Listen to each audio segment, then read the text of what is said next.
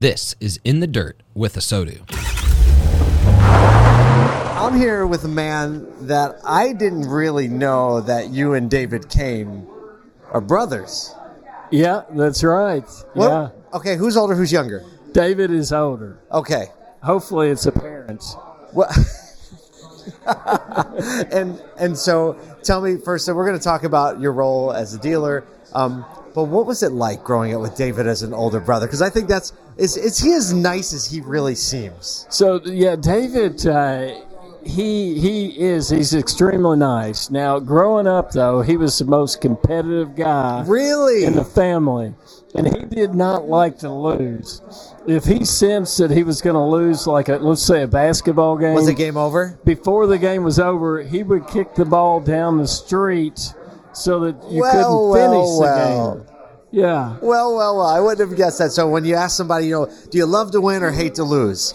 He'd be a hate to lose guy. That's exactly. Oh right. my goodness! So, um, tell me about your family's foray into the car business. How did y'all get into the car business? So my fa- my father, Jack Kain, he started the business back in uh, when he was in. It, well, let me go back a little bit. When he was in college, he and his his dad had a dairy farm, and he did not like milking cows.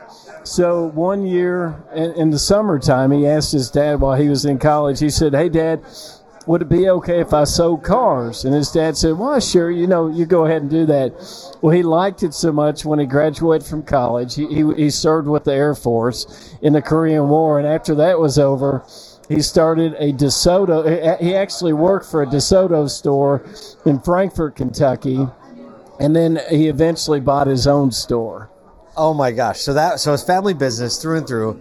David went consulting training side, and you're still in the business. So tell us what your role is in the stores and, So, and what your day to day looks like. I'm the general manager and one of the partners at Jack Kain Ford, and it's in Versailles, which is about 10 minutes from here. And um, our store started uh, uh, 64 years ago.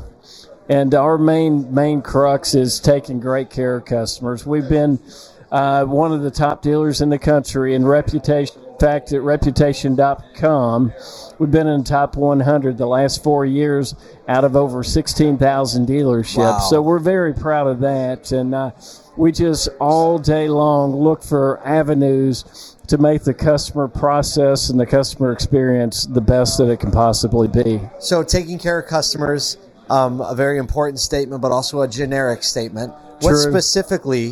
What's some of the, some of the specific things that you do that take care of a customer? Like unpack that for a minute. So we will go just way above the top. Uh, we will go and, and uh, say we, we know a customer's having some issues with their car. We'll go pick them up, uh, tell them that, that uh, just as soon as we have the information on your vehicle, we're going to be right back in touch with you. Keep up with them all day. Of course, take the vehicle back to them complimentary. I, I'll tell you a story. This was about four years ago. We had an older customer who had an issue with a tire. Now, this was not an issue with a tire on his vehicle. He had an issue the tire on his lawnmower. and so he called me and said, Bob, feels like a really said- Kentucky story right now. it he really said does. he's 86 years old and he's not capable of doing it. He did not know who else to call.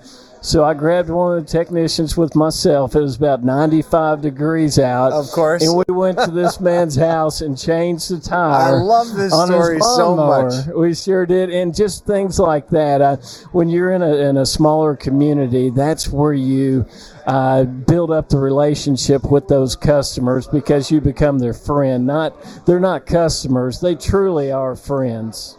Well, so um, a lot is changing in the industry, right? Seems like now, even with things like AI, everyone's talking about it, and you're realizing like this really is going to impact uh, the dealership world. With all that coming in, how are you processing the next 12 months of opportunity for your store? Well, one good thing for us is we do have uh, an expert in the family, and that's David, who can kind of keep us appraised of, of, of the, the new technology. And we're working with, with him and Chelsea on, on, on making sure that, that we're um, you know, one of the top stores in the country on technology, and you you've got to stay on the edge of it. If you don't, you're going to be left so far behind. Uh, we we uh, couple of things in the last in the last uh, six months. We we started a, our own buying center. Uh, we've totally revamped our, our uh, BDC department. We're doing basically going through what is not working at 100% efficiency we're we're changing it all. So we're, it sounds updating. It sounds very much like um, a resonating message we're hearing over and over, which is getting back to the fundamentals of the business and focusing on the things that you're already doing and making them more efficient. Without a doubt. And plus, we're hiring so much better talent than we've ever had. Oh, that feels good to say, doesn't it? It really does. They're, they're people give the um, the, the the millennials and it's uh, uh is it Generation X? I've kind of lost. Z.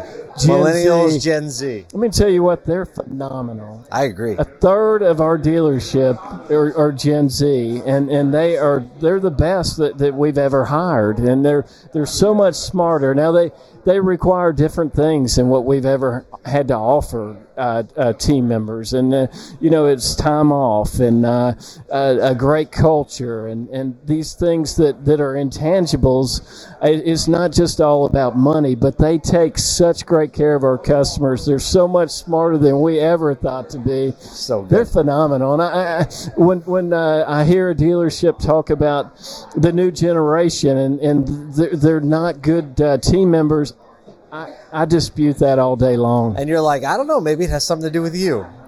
maybe right. Well, maybe you know, it just I, has a little something to do with the leader too. I, I think our team of managers are, are, have great foresight and, and they're open to new ways and and uh, so they're they're very open to, to let them come into our culture and help create our culture and it, it's really neat seeing the, the, the, the, different decades come together and, and, and create some, something really special. That's so good. Well, Bob Kain, thank you so much. Thank you. For spending it's, a few great minutes. to be on it's here. a pleasure you, to be on here with you, and now we can rag on David. Thank you for listening to In the Dirt with ASOTU. We love the automotive industry and the people who make it run day in and day out. We would love to connect with you more through our daily dose of fun, a free email that you can sign up for at asotu.com. That's A S O T U.com. We put our heart and soul into it every day. Thanks again for listening. Join us next time for more conversations in the dirt with ASOTU.